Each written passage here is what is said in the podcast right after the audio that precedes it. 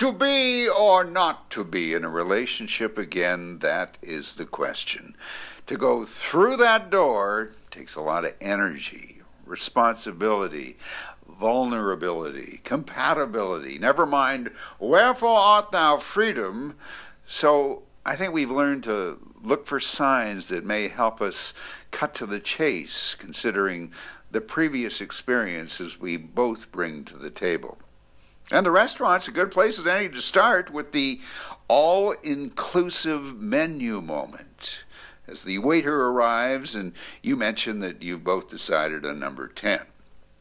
But then, after a ever so slight pause, your your date says, "Yes, number 10, but I'm just wondering, I'd like to make a couple of uh, substitutions. Now, instead of the Brussels sprouts, and for dessert, I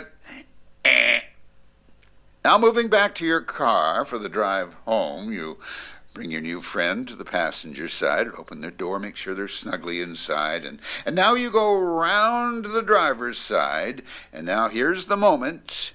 Did they reach over and unlock your door for you too? That's the key, literally and figuratively. Eh, eh.